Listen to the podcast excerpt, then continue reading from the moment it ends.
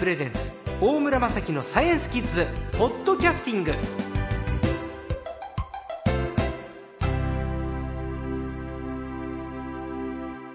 さあ今回のサイエンスコーチャー略して最高は前回に続きまして近畿大学教授の鈴木隆弘さんです。こんにちは。あこんにちは。近畿大学の鈴木です。よろしくお願いします。先生からは芋でエネルギー家庭の電力全部賄えるよ。エネルギー賄えますよ。車の運転もできますよ。ガソリンにもなりますよ。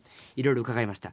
芋の可能性。芋、さつまいもとじゃがいもある中で、さつまいもの方がエネルギーになり得ると、なりやすいというお話も伺いました。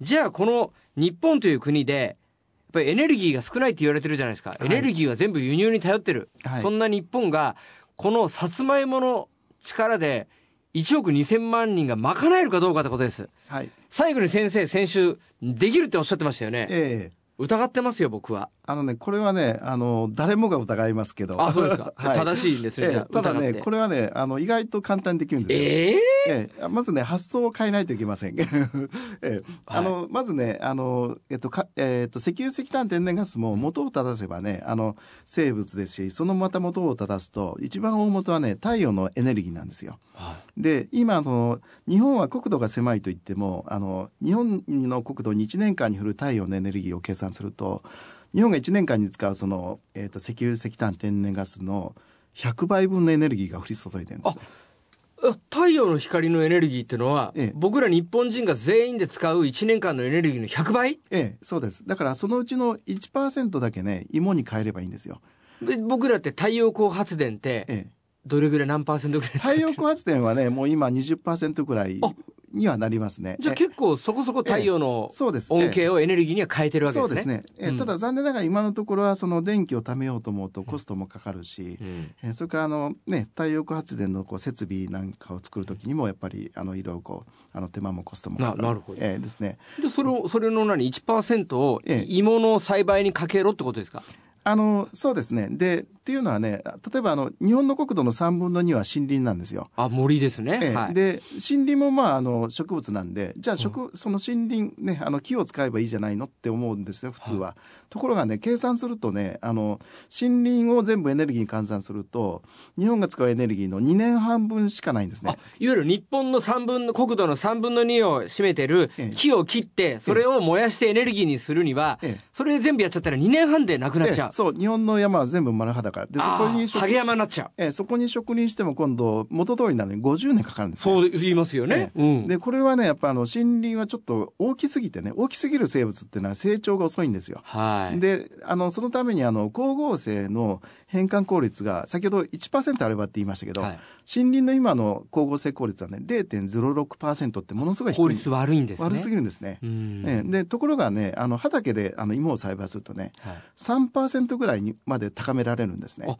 いわゆる芋を栽培すると、ええ、光合成のエネルギーが3倍になるってことですねじゃ従来の。えっと従来の3%か。え3%ですから森林のね50倍。50倍、はい、だから同じその国土の面積の中で50倍大量にエネルギーを作り出せるってことなんですね。あのエネルギーにするための野菜を作ってる農家さんって今いるんですか？これはね残念ながらねほとんどいません。あこれからの話ですね。そうです。あのっていうのはねあのえっ、とかつてねあの、えっ、と海外でそのえーと、トウモロコシやサトウキビからアルコールを作って、えその自動車にこう混ぜて、はい、宮古島とかでもやってますよね沖縄の。そうですね、はい、でこれがね一時期ブームになった時に、はい、あのそれまで食用で作ってたトウモロコシを原料にしてアルコールに回しちゃったんですね、燃料に。そしたらね食料が足りなくなっちゃったっていう時代があったんですね。え。でそれでそれ以来あの食料として作る農作物はエネルギーに使っちゃダメだよっていうふうにこうね世界各国があのまあ法律で規制するようなところまでしちゃったんですね。で日本もその法律があるんですよ。なるほど。ええ、あのはっきりしたこう法律じゃないんですけど、そういうガイドラインっていう。農家さんは人の口に入れるためのしょた食べ物を作ってねっていう法律があるってことです。そうですね。ええ、でだからその食べ物として作るものは燃燃料作物って言うんですけど、うん、燃料作物としては使えませんよっていうふうにねあの法律にねこう注意書きで書いてあるんですね。じゃあそもそもこの話で2週にわたって伺ったけれど法律を変えないことには実現がしてこないんですか？そうです。まずはねそこのあのバイオマスエネルギー基本計画っていうね、はい、その法律の中身をねまず変えることが大事ですね。はい、っていうのはあの芋もそうやって日本中のエネルギーを賄うだけ作ると、はい、食料っていうのはそのうちのたったの2%で足りるんですよ、はい、日本中のそのあのもしそのカロリーを計算するとですね、はい、日本中のこう人の、えー、必要量を、うん、だから食あ新たにその燃料作物を作る技術を研究してるんでこれはもう食料をその妨げるわけじゃないんですね、はい、えー、むしろその食料問題も解決できる合わせてもう解決できるような方法なので、そこはやっぱり新しいこう時代の技術として、うん、あのまずは法律の方で変えていくことによって、うん、そうするとねあの国のその予算とかね、はい、そういうあの各自治体のこう取り組みっていうのも非常にこう取り組みやすくなるんですね。はあいやでも近い将来どうですか？あの予感としては国は動いてくれそうですか？あこれは必ず動きますね。というのはね今あの環境問題特に地球温暖化、それからあの二酸化炭素の、はいの問題がもうますます深刻化してます。はい、例えば今年も大型台風とかね、はい、その集中豪雨がよく起き起きるようになりましたけど、これはね、あの鍋の中でね、あのお湯を沸かしてる状態なんですよ、要は。うん。あのこれはもう温度が上がれば上がるほどどんどん激しくなる今の僕らの暮らしが。そうです、そうです。でこれを止めるためにはね将来的にはね必ず化石燃料はもう全廃あの石油石炭天然ガスはもう使うのやめましょうっていう時代がね将来必ず来ます。そうですか。ええでっていうのはねこのまま今あの石油を使い続けると、うん、私の計算ではねあと1,000年であの二酸化炭素濃度が今 400ppm なんですけどこれがあの1000年後には2.5%っていうレベルにこう達するんですね。何倍ぐらいになるんですかえー、っとですね 400ppm っていうのは0.0004%あ。の随分おあの大きなこう規模ですけど。でそれがねあそれが2.5%になっちゃう、えー、でもこれはねあのえー、っと1700年代の産業革命以降あの空気中の二酸化炭素濃度ってねあのほぼね38年ぐらいにのにごとに2倍のペースで増えてるんですね。で倍倍倍っていう増え方はねもう加速度的に増えるんでで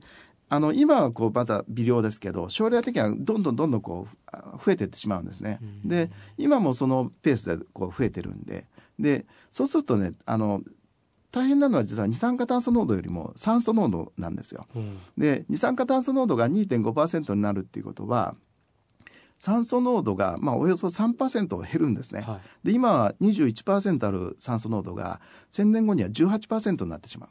うん、で18%っていうのは人間が酸素欠乏を起こす濃度なんです。へ千年後、ええ、そうなる可能性が。そうですね。例えばあの100メーター走ったらもう呼吸苦しいですよね。はい、ぜいぜいぜいぜい。はいそれが日常的になっちゃうんですよ。ね、酸素が足りない状態。これではね、やはり人類は将来的にはね、もう、うまあ滅亡してしまうそういうことですよね。いやで、これを止めるためには、化石燃料を使うのをやめて、すべて植物で賄う。で、植物は成長するときに、あの酸素をどんどん出してくれるんで、うん、えでも植物といってもその森林ではスピードが遅すぎて成長が遅すぎるんでダメなんですね。